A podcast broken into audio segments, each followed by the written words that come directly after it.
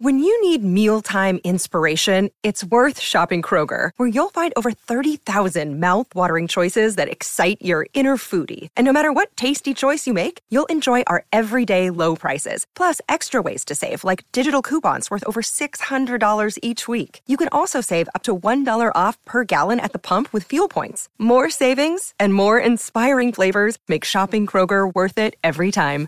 Kroger, fresh for everyone. Fuel restrictions apply. Another day is here, and you're ready for it. What to wear? Check. Breakfast, lunch, and dinner? Check. Planning for what's next and how to save for it? That's where Bank of America can help. For your financial to-dos, Bank of America has experts ready to help get you closer to your goals. Get started at one of our local financial centers or 24-7 in our mobile banking app. Find a location near you at bankofamerica.com slash talk to us. What would you like the power to do? Mobile banking requires downloading the app and is only available for select devices. Message and data rates may apply. Bank of America and a member FDIC.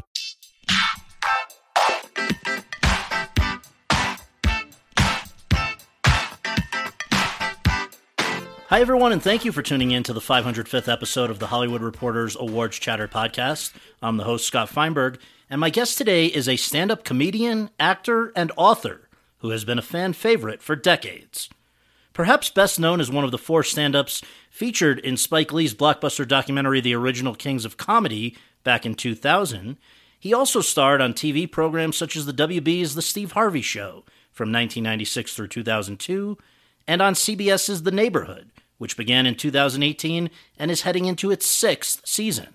And he's also been in numerous films, most notably the Barbershop trilogy, with installments in 2002, 2004, and 2016. Back in 2002, A.O. Scott wrote in the New York Times, quote, He takes his obligations to the audience seriously, and no comedian working today holds up his end of the bargain better. Close quote. He, of course, is Cedric Kyles, better known as Cedric the Entertainer. Over the course of our conversation at the LA offices of The Hollywood Reporter, the 59 year old and I discussed his unexpected path to comedy and the origin of his unusual stage name, his occasional forays into dramatic acting in films such as 2007's Talk to Me, 2008's Cadillac Records, and 2017's First Reformed, his debut novel, Flipping Boxcars, co written with Alan Eisenstock, which was inspired by a grandfather he never met and which Amistad, a division of HarperCollins, will release on September 12th, plus much more. And so, without further ado, let's go to that conversation. Cedric, thank you so much for coming and doing this. Uh, great to have you. And to begin with, can we just share with our listeners where were you born and raised, and what did your folks do for a living? I was born in Jefferson City, Missouri. That's the capital of Missouri, the state capital. Uh, and uh, my mother was a school teacher for over 30 years, a, a elementary school educator, a reading specialist. And then my father worked for uh, the version of AT and T, so okay. it was like it was it was Western something electric for a while. Then they that company kept growing too. Yeah. Eventually, it was AT and T, same company for Got many it. years. Any siblings? Yeah, retired. I have a younger sister who is a professor at Pepperdine University. Oh, wow. She teaches speech, uh, public speaking. Cool. Yeah. So I read that you were interested in performing from an early age to the extent that maybe there was a, a school sort of like fame where you were. Yeah. You wanted to go there. It didn't happen, right? No, it was too it was too far from my home. You know, we had moved to the suburb uh, suburban area of St. Louis.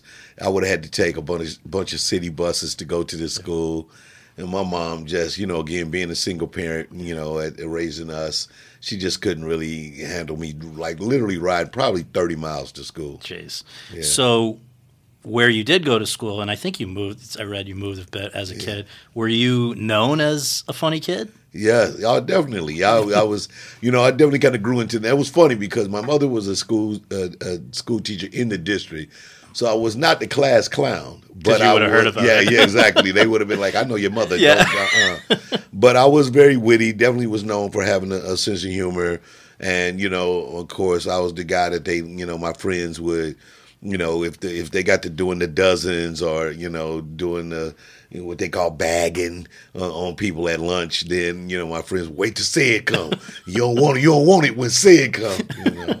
so eventually you uh, head off to Southeast Missouri State University, and I see you majored in communications.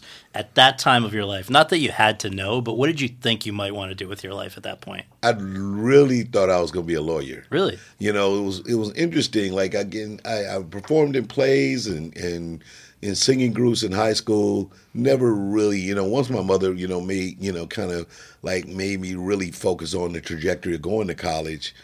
I, you know, then my best my best kind of attribute was being argumentative, like a person that could and, and debate, if you mm-hmm. will, more more so than argumentative. I would say I was be, I was good at debate, making a point, being able to kind of be in these circles where I can like you know counter any argument. So I was like, oh, and I loved law shows, like that was my thing, like from from Matlock to Perry Mason to L.A. Law, like all those shows was that was me. So I was like, this is what I would do.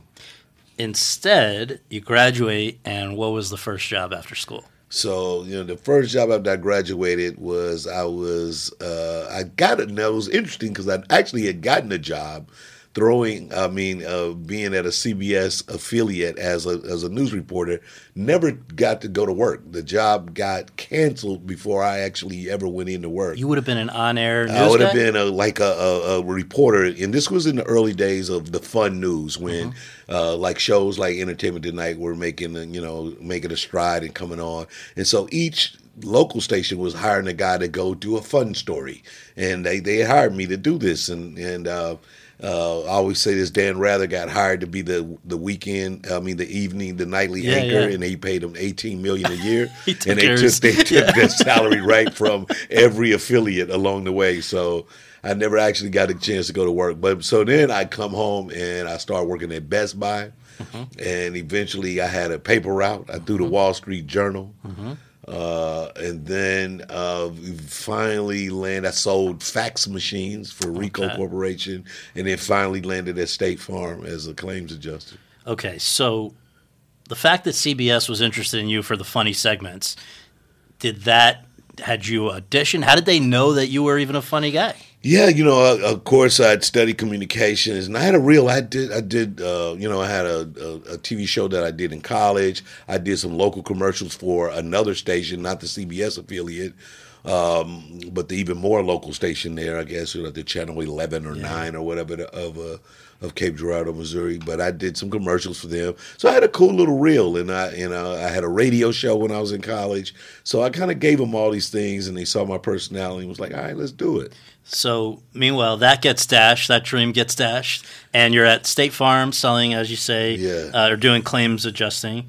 Uh, is there? It was somebody else that worked there thought you were funny, or, or was a comedian, or what was going on? No, you know, it was a, you know, it, at the time I had a, had a great friend. We were roommates. We had a, a, a house together, and he had a friend that was a stand up. And, and his friend was, you know, out working as a stand up. And he, and he would, he would like, he would go like, man, that's funny. What you just said. Can I use that? I was like, I don't know. I got to go to work Yeah. tomorrow. I have no idea what you're talking about, bro. And so then one time he came home and he was like, man, I made 1100 this week. I made 1400 that week. I'm like, doing what? He was like, come I told you I'm a stand up. He was like, if anybody can do this, you can. And he basically taught me how to do my set, signed me up for a big comedy t- comedy competition. It was the biggest at the time. The Johnnie Walker National Comedy Competition was one they did locally, and you keep competing, keep competing until you wind up. The final, the winner would be on Johnny Carson.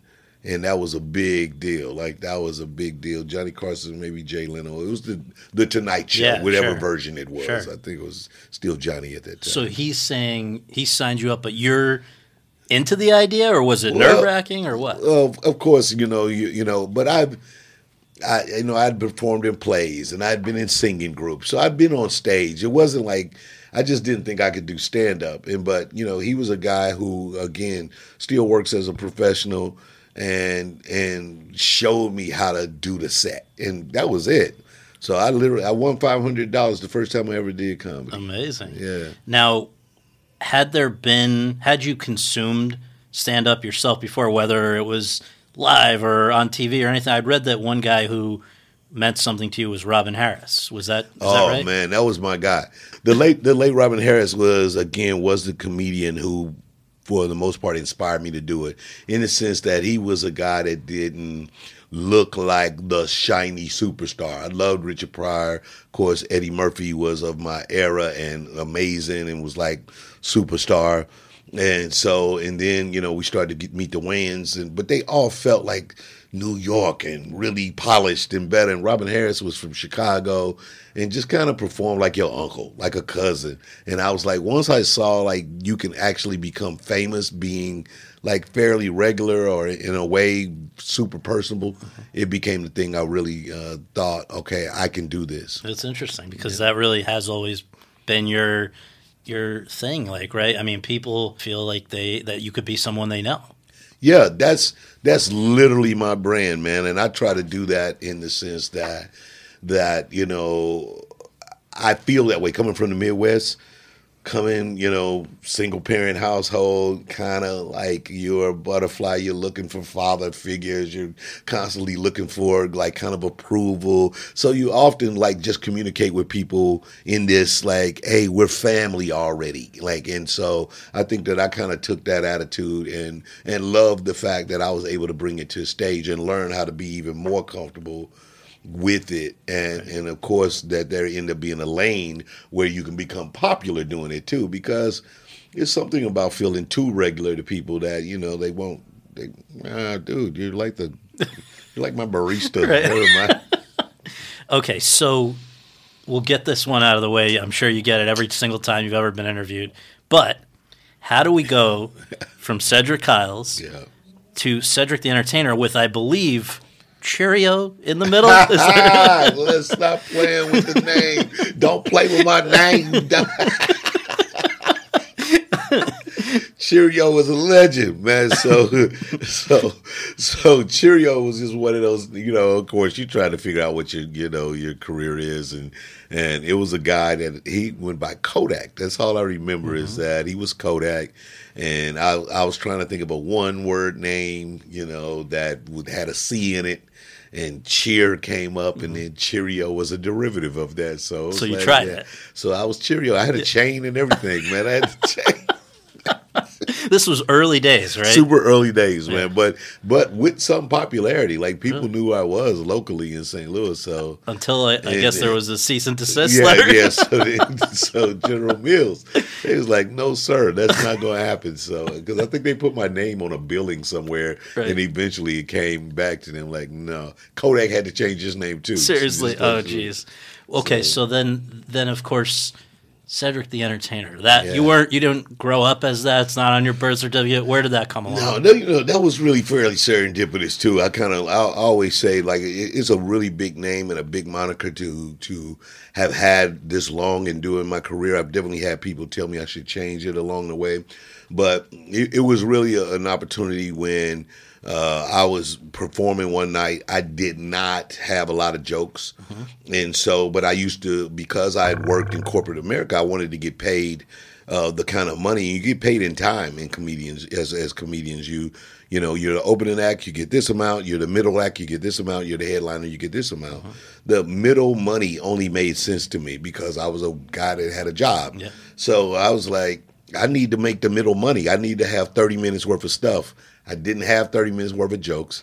So I would sing, I would dance, I would have a poem I would do. And so I just to basically told the guy he was announcing everybody as this next comedian, this next comedian. I was like, don't call me a comedian, call me an entertainer.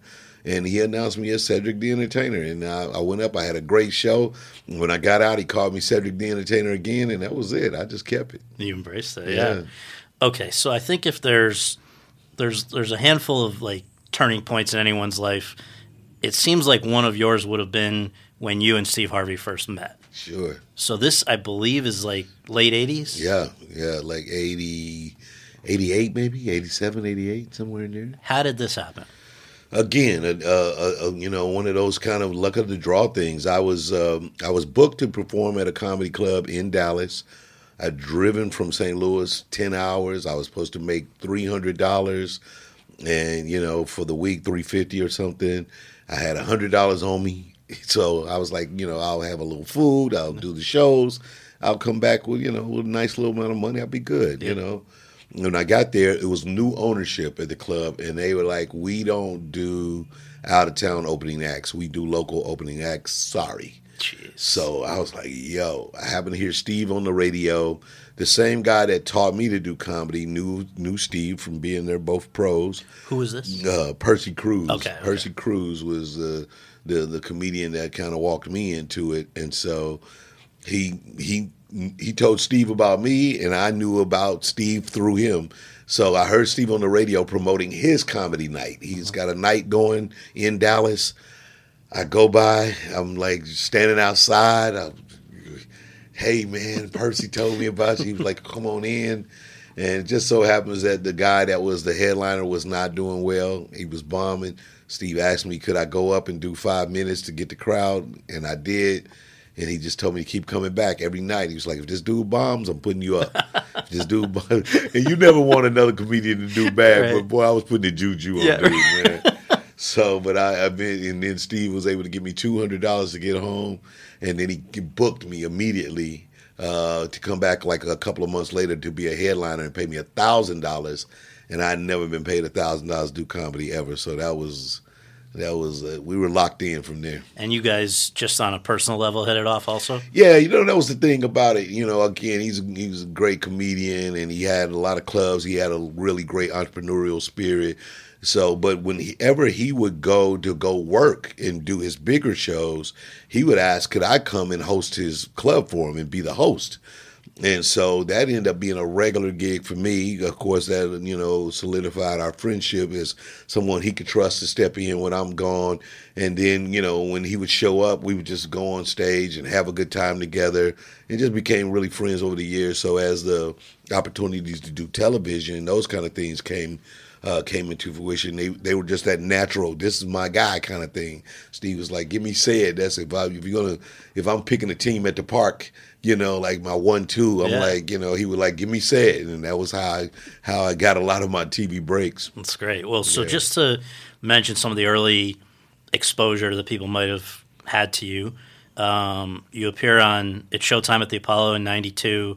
you host BET Comic View from '93 to '94, HBO Def Comedy Jam '95. In the middle of that, you win this Richard Pryor Comic of the Year award.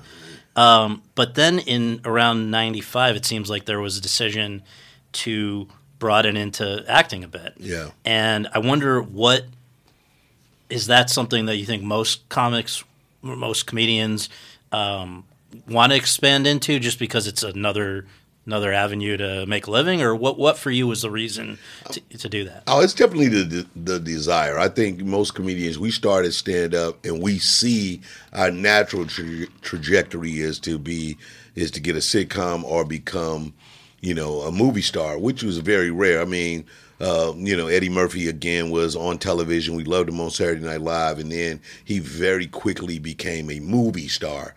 Uh, that kind of led to me to I think of, of the paths of people like Chris Tucker, who were parallel with me. You know, we were all the same, but then he became a movie star and kind of skipped television. And so you're like, oh, okay, so. Uh, but for me, TV was natural. I, you know, I, I kind of again, Steve was my most kind of guided light, and he did television. He went from stand up to TV, TV to you know making other kind of appearances, hosting otherwise. So I kind of I kind of looked at that as like that's the steps that I want to make.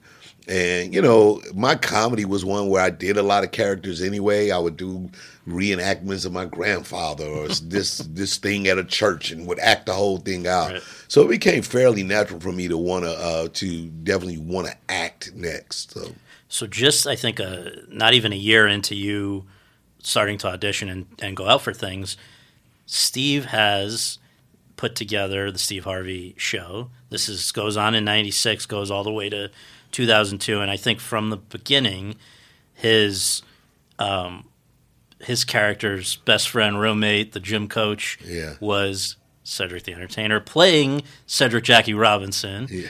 Um, and I just wonder, I guess this was on, uh, WB, WB. Yeah. yeah WB. and syndicated on UPN, I think, right? A lot. Yeah, or, afterwards, yeah, yeah. Afterwards, because uh, WB was the the big. They were the big thing at that time, and all those networks started around yeah. that same time. UPN, uh, uh, CW came a little bit afterwards, and then WB. It seemed like it was one other one. Fox was fairly new yeah. at that time too, maybe a year before those guys. And all of those that you just mentioned, I remember. Um, I know this is kind of random, but just this came up in another conversation recently. Um, you know, there was this period, I guess, sort of mid '90s, maybe into the early 2000s, right when you're doing the Steve Harvey show, when sort of black sitcoms, if you can call oh. it that, were just omnipresent. Oh, yeah. And then they went away. Yeah. And it was partly, I guess, because the networks. Uh, con- something beca- something became the CW or whatever. Like there was some contracting and expanding and whatever, but like there was that moment yeah. when it was it was a golden age of. Uh, there's actually a, a um, a, a, good book I just somebody gave me recently about this. I forget what it's called, but like, what what was your understanding of why all of a sudden, you know, aside from like the Norman Lear shows, there hadn't really been too many yeah. uh, black centric sitcoms. No, I mean you had very few. Uh, you know, the networks were growing. Of course, you you know you had the the juggernaut like the Cosby Show that was a big one. And then, like right, you said in that '90s, right there was the new networks. It was this expansion of television. You know, cable had come, you know, come into real play. People started to see the opportunities of, of growing. Fox uh, decided, you know, they they were creating a, a brand, and so I always say black sitcoms are the uh, the five dollar foot long of television. we it's the deal that you make to get everybody to come in, and then eventually, basically, what they did it was like then they decide they want to be a little bit more, uh, you know, respected or something like that, and so you start to see all of those networks turn away from those shows. Uh, but again, it was a lot of networks coming to play, and that led to you know, the opportunity to, to you know to do content with a with an audience that you know is going to show up mainly for culture or to see themselves on television because it was such a um, you know drastic you know emptiness without yeah, it otherwise. Yeah. So now now you know it's you know black people on television you like i'm turning to that. And that's how they that's how they gain market share. And so then after they kind of got it then i think it was just a normal yeah they they bailed you know. Ugh. you can't get a five dollar foot long to save your life well so for for you um, those i don't know about six years on that show yeah. you've said it really made a huge impression on you and kind of taught you the roots of what you know and go by in this business. And I wonder if you can talk about. It sounds like it was seeing how Steve handled being yeah. number one on the call sheet, running the thing. Like, but I don't want to put words in your mouth. What was it about that? Well, that was that was the truth. I actually, you know, uh, I had an opportunity because I actually I had landed a deal for to do my own sitcom in that period, somewhere in that gap, and so I actually had a you know an opportunity to create a show and be my own guy and then Steve got this opportunity and wanted me to be on his show. And I actually saw him do Me and the Boys, his first show. Uh-huh. And I was like, you know, I think, you know, to be in the shotgun seat and watch how television is made and, and see, you know, kind of being able to not have the uh, the onus of being the num you know the number one guy there and, and still have, you know, that real connective power it was just a good good good space for me. And it was always it's always been the kind of way I like to move, mm-hmm. kind of like you know in the front but in the shadows. Yeah. Like I don't you know I don't necessarily have to be the, the number one guy, but I do you know want to get in free. You know, so I do want to get in the club free. well, it was a, it was a good calculation yeah, a good there run, because yeah, I mean, what a run. So, uh, okay, this brings us in the middle, I guess this started. It definitely started right in the middle of the Steve Harvey Show run, the Kings of Comedy tour. Yeah. So, I guess to start with, who is Walter Latham, who I believe at that point was just in his 20, mid 20s. Young dude. Yeah, he was a young guy. He was a promoter. And Walter actually was a person that, you know, uh, I think that really led to you know him pulling out the Kings of Comedy. He just had a, he had a, a great deal of vision of what entertainment could be. Uh, as a young as a young guy, he had a lot of hubris, and he you know believed in his in, in himself, and so he would do each of us individually on tours. You know, so we would do uh, you know theater shows, you know, two thousand seats you know, 3,000 seats, 5,000 seats. But, you know, Steve, Bernie Mac, uh, he would do them mm-hmm. as their promoter. Uh, he had a, he did a tour with me and DL Hughley as the host of Comic View because DL hosted BET's Comic View before me, and then I became the host. And he had the idea of putting us out together as this and taking young BET comics with us as these other acts, support acts.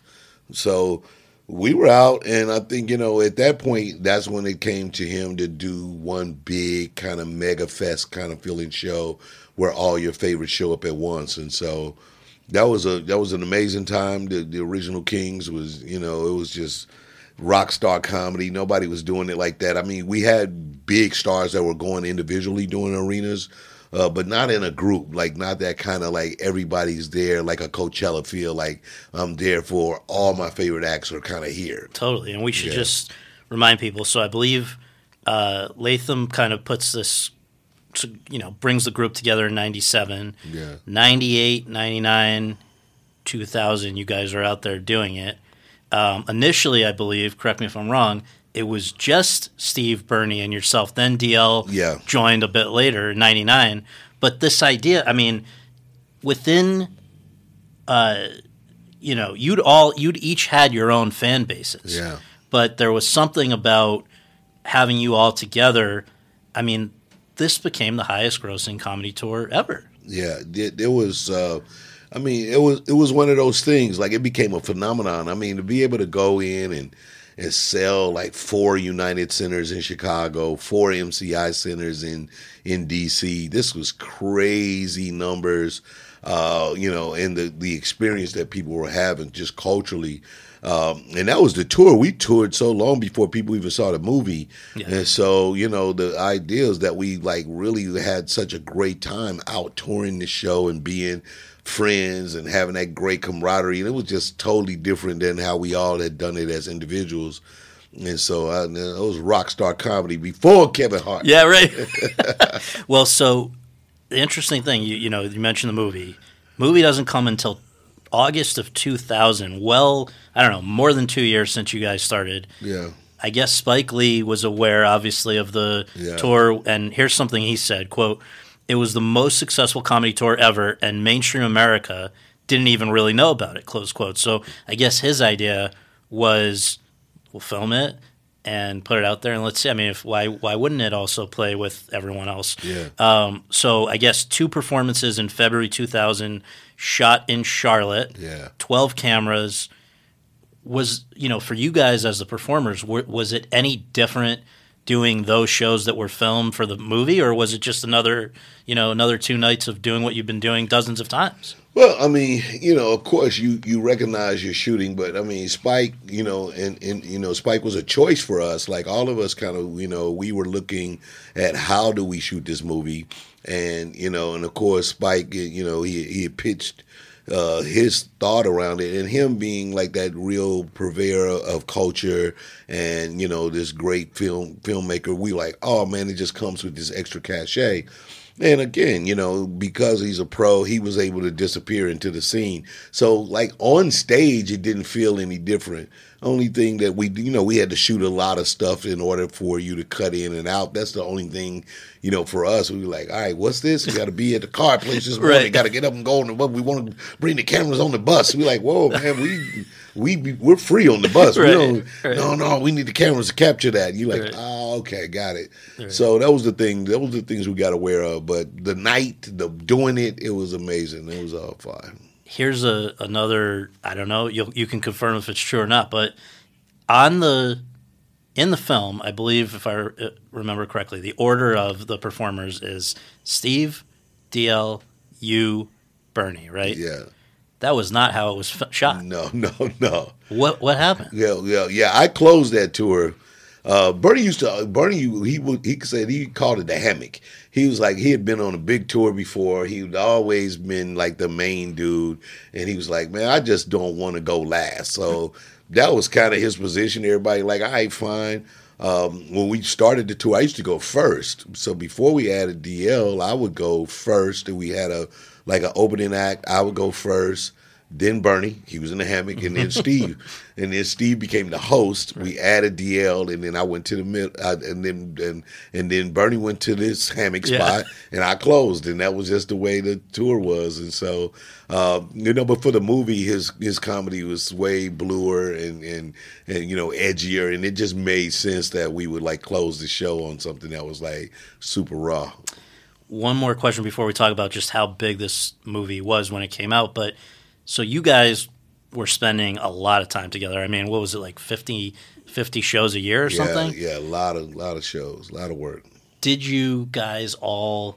I mean, I know it could be your best friend if you spend that much yeah. time with somebody, you can get sick of them. Yeah. Did you guys all mesh well, or were there? How did it, what was it like well, behind the scenes? It was a couple of legendary beefs. I mean, Steve and Bernie, they they had their little riffs. Everybody else was cool. Like me, DL, we we're still like boys to this day and families. Me and Steve. So yeah. I was always this kind of flow. Me and Bernie, I always flowed in between. Right. They, you know, again, those they, those they had that kind of. uh overtly alpha male energy, both of them. So they would, they, you know, they definitely had some runs there at the end that I felt at the end of the tour where it was like, okay, you know, they didn't necessarily have to be in the same room with each other. And that's and actually supposedly partly why we maybe never saw a sequel. Well, you know, I think it really kind of came down. The sequel really kind of came down in that Walter thought he was the real king of comedy. Oh. So, so it's never. He got, he got, to the point where he didn't need us. We oh, was like, oh, okay, bro. Get up there and tell some jokes there. Right, right. So, but you know, I think it, it just it got it got very business eh, business kind of oriented and and murky, and people started to like have their own corners, you know, and and I think that's like any kind of like big band. You know, you got to figure out that out. But you know, again, unfortunately, Bernie passed, man. But you know, toward the end, it was we were really in talks of like figuring it out like how we can go back out, do a little run, shoot another special. And then once Bernie passed, it just for the rest of us, it just didn't seem like the right idea. Right. I always get this every day. Somebody go like, "Well, put it should be you, Dave Chappelle." Uh, you know, I was like, "Those, you know, like that's not. It's a, it's a it's a thing that works like in you know in in concert. It yeah. just has to be all right. So right. you know those well, guys are legends for sure. And the way that the so Paramount puts out the Spike movie. Or yeah. you, you guys, yeah. Spike's movie of you guys. I don't want to make it that it's his thing, but uh, comes out in August. Makes this is a thirteen million dollar budget apparently thirty-eight million dollar gross. That yeah. that you know, as you say, you, Kevin Hart and people have followed, but there this was like unprecedented. Yeah, no, this was crazy at the time, and nobody was doing that. You know, I mean, uh, like I said, it was a couple of people did arena tours before us, be it Dice and uh, Eddie Murphy. I think even Martin did. Uh, but those are the ones I can think. But nobody had did this group thing, and so that made it feel so much like a you know super exciting idea, and it it just did well. When and, and kind of to Spike's point, we we didn't have any press. We were like maybe number two uh, on touring, like behind Janet Jackson and Rolling Stones one year, and nobody even knew about us. It was not talked about. It wasn't. What do you think that was about? Trade. I, you know, again, I think that one time comedy, comedy was very. Uh, you know, it it had started to be very kind of you know separate. It was black comedy, it was white comedy. I think that ours was very uniquely and very super specifically considered black comedy. Like, and, and so it just didn't feel like it was important to anybody. And I would think, you know, the same kind of thing goes, you know, in the TV shows. Oftentimes, the shows kind of fall unless they have a crossover appeal, like unless they somehow resonate to the larger society, the the importance that they have to our culture doesn't seem to translate to them what it means for overall economy mm-hmm. business. And so that's what we kind of felt was the the the, the, the case in that. It was like, you know, because the blue collar guys came after us, and of course was able to, you know, take that same concept and, and become you know super rich off theirs. You know. Do you did I mean again you had a following before any of this, but did you did it change anything the success of the film? Uh, oh yeah, definitely. I mean, you know, the film again opened up the the idea that a lot more people became exposed to us, and and it became way more accept, acceptable to go out and laugh and be, you know, even you know for the society at whole, all cultures was like now invited into this world of comedy and saying, "Oh, I didn't even know this existed." Like that's funny, and and so you know my audience became bigger and more diverse uh, you know, you know, of course, doing like commercials with Bud Light and all those kind of things. But Super Kings Bowl, of right? Comedy, Yeah. yeah. Kings of Comedy definitely opened it up, and I started to see, you know, just a lot more kind of, and, then- and then of course, eventually international exposure. You just start to be known. Yeah. You know, people like, oh man, they telling telling you jokes and walking up. You like what? Oh, oh, oh, oh, Kings of Comedy. Yeah, Got right. it. I forgot. With Kizik hands free shoes, motion sounds something like this. Kizik helps you experience the magic of motion. With over 200 patents and easy on, easy off technology, you'll never have to touch your shoes again. There are hundreds of styles and colors, plus a squish like nothing you've ever felt. For a limited time, get a free pair of socks with your first order at kizik.com/socks. The longest field goal ever attempted is 76 yards. The longest field goal ever missed? Also 76 yards. Why bring this up? Because knowing your limits matters, both when you're kicking a field goal and when you gamble. Betting more than you're comfortable with is like trying a 70 yard field goal. It probably won't go well. So set a limit when you gamble and stick to it. Want more helpful tips like this? Go to keepitfunohio.com for games, quizzes, and lots of ways to keep your gambling from getting out of hand. Well, I guess the other big thing is that film took off for you, right? Yeah. So, um, can I just prompt you about a few of these? You know, we don't have to go in depth, but just a few few of your more memorable, most memorable ones. Eddie, the old school barber Oh, come in. Barbershop. This is 2002. Eventually, there's two sequels. Um, I mean, th- there are moments there where you, you do some dramatic Yeah. stuff too, which Yeah. was, but just uh, what you know that one and the idea that it became this big franchise. again such a unique space man it was one of those uh it was one of those roles uh you know I, I went in for a read i think i knew one of the producers uh you know the producers that were doing the movie and they were like yeah we just come just read it you know help us hear it out loud you know one of those kind of days there's a bunch of actors around and um you know i did I wanted to read the old man, and I did it, and I was had everybody laughing. So they thought that was just for the read, and they were like, "All right, cool. When we cast you, we want you to be the guy that's, you know, robbing the uh, convenience store." And I said, "No, I want to play the old man." Yeah. And it's like, "For real?" like, like, yeah. I was like, "Yeah." So, so it was a lot, lot going against it. A lot of people like we should hire a real old actor. We don't want this. But uh, you know, I told him, and I, you know, I had this whole idea looking like Frederick Douglass. I grew my hair. I, I that, my, that was my real hair in the first one. Like I did all of that on purpose. So Amazing. yeah, Um, okay, that was 2002. 2003, we got the Coen Brothers, Intolerable Cruelty. oh, fun. Um, yeah, I mean, just they're they're interesting filmmakers, I imagine. They are, and you know, and of course, the opportunity to work with George Clooney, Right. and Catherine Zeta-Jones, and Geoffrey Rush. It was just some legends a, a part of that film, and you know, and, and uh, you know, the Coen Brothers. They they were they were guys that you know, again, they have the their unique sense of humor, the way they kind of see a film, and and so just inside that, I was able to kind of find a lane that I thought was a funny character to play. Yeah. And Gus Patches, you know, he goes down. I'll nail your ass.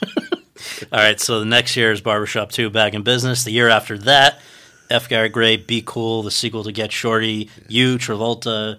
Um, The Rock, the, The young Rock, Rock. yeah. Nobody knew The Rock was done. Vince Vaughn. Oh, Harvey Keitel, Uma Thurman. That movie was lit, man. Totally. That was like that was crazy. So, uh, you know, that was another another really cool opportunity. F. Gary Gray was a, one of my uh, favorite directors. I'd love to, you know, you know he, of course, he did Friday, which we was a hood classic everybody loved, and then The Negotiator was one of my favorites with Sam. And you know, he, you didn't know him to do action movies, uh, but once he kind of done that one, I was like, okay. And then, of course, we all loved, you know, the original Get Shorty. And so, be cool to be able to do a, you know, uh, Elmore Leonard kind of, you know, piece and to be in the film with all these great actors. And then and I just love that uh, F. Gary Gray wanted to kind of cast me out of type, like you know, like okay, not straight comedy. You're this kind of Harvard business gangster. You're a, you're a Wharton graduated gangster, street gangster. I was like, yes, I I know this person. So Right. uh, it was just fun to play that character. One of my favorite roles right there. So what you're talking about about not you know I don't either people seeing you or you maybe in some cases pursuing not just uh, not just quote unquote but uh, you know a comedic lane. There are others here that people may need a reminder, but like talk to me for instance, Kasi Yeah. Lemmons, you're playing this DJ. This I think the beginning of you and Don Cheadle I know are Yeah, tight. that yeah. was um, but this is a, an interesting kind of dramatic part. Same thing uh, a year later, Cadillac Records, um, music biz in the 40s through the 60s. But like these are dramatic parts. Did you always um, aspire to get beyond the comedy box, or was that just things that came along? Like, what, what was that important to you to get to do those? definitely important to me. I think you know I've always loved the idea of, of being very versatile. You know, being able to do stand up, to be able to you know do it from television to film, uh, to be able to you know do Broadway, to uh, do a you know commercials, like any way I can entertain the crowd, man. You know, I just I, I loved it so. You know, of course, you know, some of my favorite comedians became really strong dramatic actors. The late Robin Williams, you know, one of my favorites. Even Richard Pryor did really great roles and, and surprisingly roles. And I just love that that when you see a comedian like take something and make it really real and i was like uh, i so i definitely have you know a strong desire to do that and and would look for it and would tell my you know you know my professionals agents and managers that you know find me something man i want to do something different Well, and you referenced uh, Broadway. That was the same year as Cadillac Records' American Buffalo on Broadway, which is, uh, you know, it can be funny, but it's pretty dark. Yeah. Um, that was a big one. I know more recently, First Reform for Paul Schrader. Yeah. You're, um, so it's just interesting that, you know, obviously you've been so great in comedy that it maybe sometimes overshadows these others, but I think there's, there's, uh, something for people to think about. yeah but, man yeah uh, so this brings us to uh, one last thing before we talk about your your most recent activities, and that's sort of this um, last, let's say, decade or so on TV, regular series TV. First um, with TV Land, where it starts off with this guest spot on uh, Hot in Cleveland, which becomes its ho- its own thing. The Soul Man for uh, 54 episodes over like four or five years, um, and pretty much not long after that into the neighborhood on CBS. Which um, I guess I just wonder. Uh, that's a that's a different lifestyle than other kinds of uh, work. You know, doing series TV. I know it's it, it's demanding, but you seem to like it. Yeah, you know, it became a choice. Of course, you know, uh, L.A. You know, we had the movie. The movie business started to move out of L.A., and so all the movies that I would get would, you know, take me away. Vancouver, you you're in Toronto, you're in you Shreveport, you you know, like, and so my kids were starting to get to an age where their schedules. First, they could come with me, and it was easy, and they, or they can be home and they can come and stay for you know a month or so. But it started to get really you know awkward where you know uh, so. I was like, television just became a choice for me to have a little bit more kind of normalcy with my wife and my kids and to have a life that felt like a regular life. So I made the choice to do television during that period, and and so you know got really lucky. I loved the Soul Man; it was fun. Uh, TV Land was you know again one of the smaller networks in that Viacom family, but they were in the Viacom family, so that made you know, that that that's what made me comfortable. The deal felt the same as any place else, and but it allowed me the kind of freedom to do a show that I wanted to do. And it was it was fun. And you know we had a great good time. Of course get to work with the amazing Niecy Nash who's done so many cool things since then. And that cast was amazing. And then the, the neighborhood came along right after. And I was developing other shows for CBS we had uh, you know got a bigger deal to uh, produce and create because I uh, co co created and produced the Soul Man uh, and so the neighborhood, you know, opportunity came, and uh, it was another, you know, just end up being another kind of great choice, great win. I love it. It's the best job in Hollywood. I always tell people that. I mean, it seems like it's a lot, but doing multicam sitcoms, you don't, man, my office hours, it's like, dude, I might as well be a uh, I don't I don't even know who works less than me. Oh, interesting. Like, okay, because I figured it's it's so it's not all consuming. No, man, it's so big. It's great. One, you get a great cast, but it is we you know we have shoot days Mondays and Tuesdays. Two Mondays you shoot without an audience. Tuesdays in the old days you have an audience yeah, there, yeah, and you know that's fun. You're putting on a play in front of people, yeah. uh, but you know, but Wednesdays is a quick rehearsal. Thursdays is another short rehearsal. Fridays is a Fridays was my early day because as a stand up, I used to like to go and work on Fridays right. and Saturdays. And so the, the, the network was like, cool, long as we feel good about the show, peace out. Not so, bad. And here we are, five seasons. Yeah, just finished your fifth. Six. Yeah, yeah. I mean that these days on network TV, that doesn't really happen that no, often. Super rare, man. And it's one of those things that you know I think we're all still having a great time, uh, you know, and I look forward to that run, whatever it can be. You know, you have you know shows that ran forever. I try always convince the you know the execs at CBS like I I want the the African American sitcom record, yeah, which would be the Jeffersons at eleven seasons. Okay, so you're gonna keep going. So it's like let's go. Like, you know, so I don't know if they're gonna do it. That sounds cool, but, but, you'd be up for. I love it. I I like I, I like to be in the books as you know. That's like, cool. Yeah. Well, and we'll just just as a, a last side note here, you as yourself. I mean, people obviously respond to you when you're doing stand up where there's an element of yourself, but you, I mean, think about just the variety. I'm saying to the listeners, not you. You've, yeah. I'm sure you've thought like 2005 White House Correspondents Association dinner. Yeah. Who wants to be a millionaire? 2021 Emmys.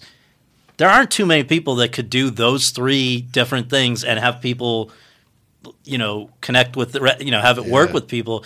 Um, I guess it maybe comes back to what we were talking about at the beginning, just sort of a uh, relatability as opposed to you know what unattainability. Or some people feel like they're you know Julia Roberts doesn't seem like a real person to people right. or somebody you know, but but there's something that uh, allows you to to succeed in all these different kinds of areas. Yeah, I think you're right. I you know it's something I embrace. I embrace that idea of being able to understand, and I think that you know it comes up a little bit from my background. I was kind of, you know, I was raised in a small rural town, Caruthersville, Missouri, before we moved to St. Louis. So then, and then moved right into the inner city. So you have that combination of being a small town guy that knows how to operate in the big city. You know, went to college. I worked in corporate America. You know, I, I hung with street dudes. I, you know, I, I had this whole thing. You know, where I feel like I could just have conversations with so many people, and I like to take that on stage. I, I like to kind of know that that audience is not filled with just one person. Right. You know, like as well as people travel. There's people from different cultures in this room. They some people do this, some people do that, and I could write a joke for like that that space, and hopefully let it be shared amongst the group. Right. So it's not like me kind of talking to one particular group of people at any given time. Right and I like that. I you know I, I had to learn that uh, when I wanted I was telling someone I bombed on stage. Steve you know uh, came and get me because I tried to switch my show one time. Um, to talk to executives only. Like it was a room full of executives, and I tried to switch up and, and thought I was speaking, you know, you know, to this room of very smart people, and I bombed. And then Steve went up and cussed them out, like like in some regular, and they were dying. Yeah. And he was like, "Man, just be yourself. Don't you know? If people get it, then don't worry about it." And That's I was like, "That was a great lesson," you know. And I I always tell young comedians that too to this day. Just lock in, man. Don't worry about it. So just when it didn't seem possible that there was anything else that you could do that you had not already done, here we are. It's 2023, and Amistad, an imprint, an imprint of HarperCollins, is about to put out "Flipping Boxcars," a novel co-written by Alan Eisenstock with yourself, Yeah, your man. prince, or you with Alan Yeah, Eisenstock. yeah. How did we? How did we get to this? Oh man, you know this was uh, really something that was in, in, inside of me, man. I had this book idea or the story idea uh, about my grandfather, and, and know, this comes, uh, I guess, as a guy growing up again, single parent household. My my dad wasn't really there. My mom raised me, but a lot of the things that I kind of feel define me as a male, uh, you know, and the way I kind of operate as a man came through some osmosis DNA, some mm-hmm. weird factor. And my mother would often say, you know, my daddy would did my daddy would have did something like that. Now I, he had passed before I was, you know, born. So so when you say things that reminded her, like, I mean, I'm just imagining here, but you have always dressed Yeah. really nicely. Is that one of the, or you know, like in a way that's almost uh, Yeah. of a different era? Yeah, Is that one of the things that she's talking about, or I what? think so, yeah, Yeah. because I was like in, in high school, junior high school, wanting to wear mohair sweaters, and I needed a certain, I needed my shirts pressed. Interesting. She would be like, "What? you know, what kid needs his shirt pressed?" And I'm like, "I need, I need a tie to go with this, mom." Yeah. And, you know, and would you know, but would would learn to go to the Goodwill or the trade, you know, thrifty stores and figure out how to put my outfits together without it being a burden to her. Uh, you know, witty, you know, would say witty things. Uh, entrepreneur, always trying to think of a, you know, she would say, "Oh, that's scheming up a dream." Always scheming up a dream. That was my, you know, my grandfather Yeah. always had like a a play going. Always had a move he needed to make. That was the next move. And so I, you know, I kind of thought like, man, to be basically to to been me in the 40s where not necessarily it was a, like an easy path to find yourself you you had all the the you know the racism of america. You had all of the challenges of being in a small rural town all these things and to think like man these were the this was the identity that i took on a, a generation later mm-hmm. to actually have the opportunity to do it in a big way. And so that really was the inspiration to be able to kind of say man, our lives are connected to the people that we are um, born from, that we are have D, that we share DNA with, and and somehow we we are a part of that train. Years later, it's the same, you know, train moving. Yeah. And so um, I was inspired to uh, write a tale because I never met him. So I would just I would have these machinations of him just pop in my head like you know he's on his way you know to Memphis to go do something. And and I would have a whole scene of like what would happen. And so I, I would write him down and jot him down. And when when Amistad uh, approached me about doing a book I was like this is the thing I want to do. I don't want to do uh, another you know comedian. This is my life and Right, how I became to be. Uh, and so they were like you know we like it. We gave him a little tidbit of what it was and I kind of worked on this in another way because I, you know, after it started producing television, that was my first choice. So I wanted to write a TV show, and I had the outlines of that. oh, this same story could have been a TV. Yeah, because I was it's a- wondering, it sounds of it. cinematic. Could be Yeah. like maybe now that it, once the book gets out, maybe Yeah. would you want to Oh, bring it to the screen? Yeah. Oh, for sure, definitely. Uh, yeah, we have a version that was a TV show, uh, and then you know when when the opportunity to write a book, it felt like a smarter place to start to me. I was like, yo, let's just do the book and let it tell a nice, great fictional tale. And you know, I had a, such a great time with it. I I teed it up.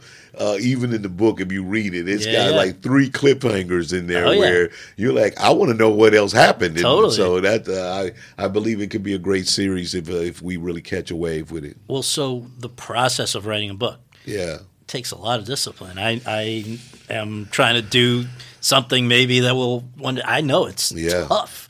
Uh, did you enjoy it? Did you? What was your? You know, some people need to get up every day at like. 5 a.m. and write for two hours or whatever version of that. Do, do you are you disciplined like that? Was it fun? Just what was the process? Yeah, like? the process, you know, Alan was a really great, great uh, collaborator uh, because I had a lot of pages and I had the idea and I had so many ideas. Like, and sometimes they're just random. They would just be a random thought. It'd be like, yo, you know, my grandfather would just, in my mind, he would go, hey, the suit don't makes the man, but it makes the difference. You'd be like, huh? You're like, what would you, like, all right, cool, bet. I like that one, you know, so. And so uh, these were little things that I would just kind of jot down. And what Alan and I did, we literally just would talk, get on the phone once a week, sometimes twice a week, kind of talk about what we think is a you know the story and laugh and you know and start coming up with things, adding stuff to the pot.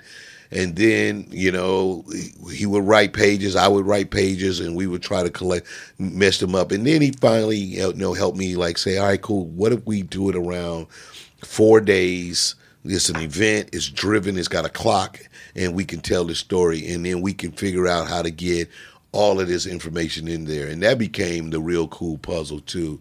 So, you know, we just started to do the book like that. Took, you know, of course, well over a year because you're just going back and forth and you're like, "Ah, I don't know about this one. I wouldn't say that. Well, when you so when you start, when you started on this, did you know how it was going to end, or do you sort of paint yourself into a corner? Oh, oh yeah, no, no, that that's this is the stuff, right? This is Yeah. really what uh, Arthur goes through because Yeah. you don't, you think you do, Yeah. you like, oh, and then you start to get into it, and you're like, man. The, what I thought would be the ending, I had to tell that story early on to be able to make it make sense for you to care. Mm-hmm. right. So now I don't have an ending because what I thought was the ending was I needed to get that in the book so that you can be like, all right, now I now I care about the character. Yeah, yeah. And it's sort of in terms of like painting your your characters into corners or whatever. I mean, in this case, right, there's an element of a guy who's gambled a lot, Yeah. Used to winning, but then can get himself into a corner, Yeah, get himself into yeah, trouble. Yeah, and like most of us, we Yes. yeah we count on our we count on our hubris and our our ability to you know do magic somehow throughout our lives. We Yeah.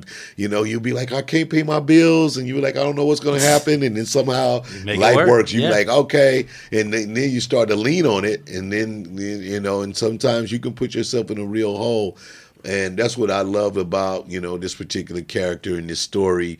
And we did. We kind of we dug some holes, and we were like trying to figure out, you know. But you know, the challenge is to do it and still be true to the character, still be true to the storytelling, and decide like, okay, even though I kind of put myself in this wall, what what could happen to a guy like this? What would be his move? And so you know, oh, and you just get inspired. We just go again, and so Oh, that's great. it was just really fun, man. So, just last few things to wrap it up. Would you, having been through this experience, would you do another? Would you like to write another book? I already started. man. Really? I'm super excited. Like I said, I dug, I dug, I dug some holes, and then uh, just recently, of course, after going through this whole process, and uh, but I had to do the audio book, and once I did the audio book, I became more inspired. Like, but when I finally like read the last few pages of the audio book, I just started to clearly see more stories, more, and I, so I started to jot down how I would start this story and what would happen and what Different would happen. characters or same characters? Same Yeah, characters. Babe, Babe is there. Of course, we expand his world a little bit, Yeah. uh, but Babe is my, you know, he is my, you know, my muse Yeah. character that drives it. That's great. Um, up and coming comedians, who are you most impressed by these days? Oh man, there's so many funny young comics out there. Of course, we had an opportunity to tour uh, this last summer with uh, DC Youngfly, uh, and you know he's just a hardworking guy, creative, bold. Um I like um, uh, I, I, and it's hard to call these guys young comedians right now, but Roy Wood Jr. is Yeah, one sure, of my sure. favorites, man. Like I, I just Followed in your footsteps to the White House Correspondents yeah, so yeah. amazing. I did hit him immediately after that. Just thought he was really killing the game. Uh, you know, I, I, I, I, I, I love a lot of these, a lot of comedians out here. There's so many talented people, and I'm a big fan of comedy. So I just saw Ramy Youssef last night for the first time. I'd never seen. My wife was watching the special, and I was like, I've seen his show, Yeah, sure. but never his stand up, and it was like, oh, this dude's clever and bold and edgy and different. Interesting. So I love that kind of stuff. Your dream role. I think I've heard one over the years that you've said, but I don't know if it's still the one. I yeah, I don't know. It's kind of changed now because you know I used to always want to be uh, uh, play Marcus Garvey. Yes, I always wanted to do it, but now I know this great actor. He's about to do Marcus Garvey, and and he's amazing. Who's that? Uh, is, is, is it Yahya? I believe it's Yahya. Oh, yeah, yeah, Abdul-Rahim, I think it's Yahya's doing it, and you know it's one of those people. If you know, once they get a hold to it, you like. All right, All right. I'm gonna tap out, like you know. But uh, but I just love the idea, of the character, and the role. Um, so it is. It's a couple of you know. It's a serious. It's a serious movie idea we've been developing about a judge in in Mississippi that I want to play, and I think this is great. This kind of uh, a person that I think is a lot like me, and. Uh, but then I love the the bingo longs and traveling all stars. I don't know how you make a 19 uh, Afro, I mean, a Negro League baseball movie nowadays where it can make sense to the youth. It's so far. There's a good doc actually now. Have you heard about the League? It's uh, Sam Pollard, I think, is this Oh, filmmaker, and Magnolia's put out. It's really good about Oh, the Negro good. League. It made me think about it. Okay, it. that'd be great. Yeah. I think, uh, but I love I love that kind of slice of culture stuff. Yeah. That's more fun, more you know, less to do with you know the kind of oppression of the '70s, but more like people figured figured it out and Yeah. how to live it and be and had lives. And I love that that that part of our culture where we you know we see how we see ourselves and not necessarily you know the the the the, the atrocities that we've Yeah. had lived through. Last question. Um, you know, I don't know how often you you're a busy guy, so I don't know how often you get a chance to kind of reflect on how you know, like we've done over the last hour, just on how far you've come from where it began, what you've done. Just uh, now that we're talking about it and thinking about it, just what do you make of it? It's a pretty amazing story for a guy who you know would have been content. It sounds like to go to the fame kind of school. I mean, Yeah. it's it's worked out. And what did you say? Your mom said you were a uh, some kind of dream dreamer. Scheming up a Scheming dream. of a dream. Scheming Well, it worked. dream. Yeah, exactly. No, it's so true, man. I think you know I definitely feel very blessed to have had the career that I've had. I, I you know, I I always pride myself on being able to do a number of things. Of course, you know, I've had an opportunity to direct. Um, you know, I'm toying with some music. You know, like all these things. It's like, hey, give it a shot. Just Yeah. try it, man. So. Uh, and of course, you know, just always want to kind of, you know, continue to push and be creative. I love the fact that, you know, you recognize, and it was, we were talking about this the other day, how when we were young, somehow 50 seemed really old. And we like, when someone's 50, you're like, oh my God. But now you recognize like, like, like the, the opportunity to get up every day and still have great opportunity in front of you. You just don't feel like you're winding down. You feel like you're turning up. And so that's, uh, that's how I feel with everything that I've done in the past. I still feel like, yo, I got so many things I could do and go forward and live to and try for. And, you know, youth is uh, definitely a thing that, you know, people take great pride in having because you feel like I get to live forever. And sometimes you get, you get a little older and start to think like it's over and maybe I should be winding down. But, you know, I'm turning it up. So that's how I feel right now. I'm having a great time. on Well, that. Thank you so much for doing Yeah, this. man. Appreciate Thank you, it, brother. This is awesome. Absolutely.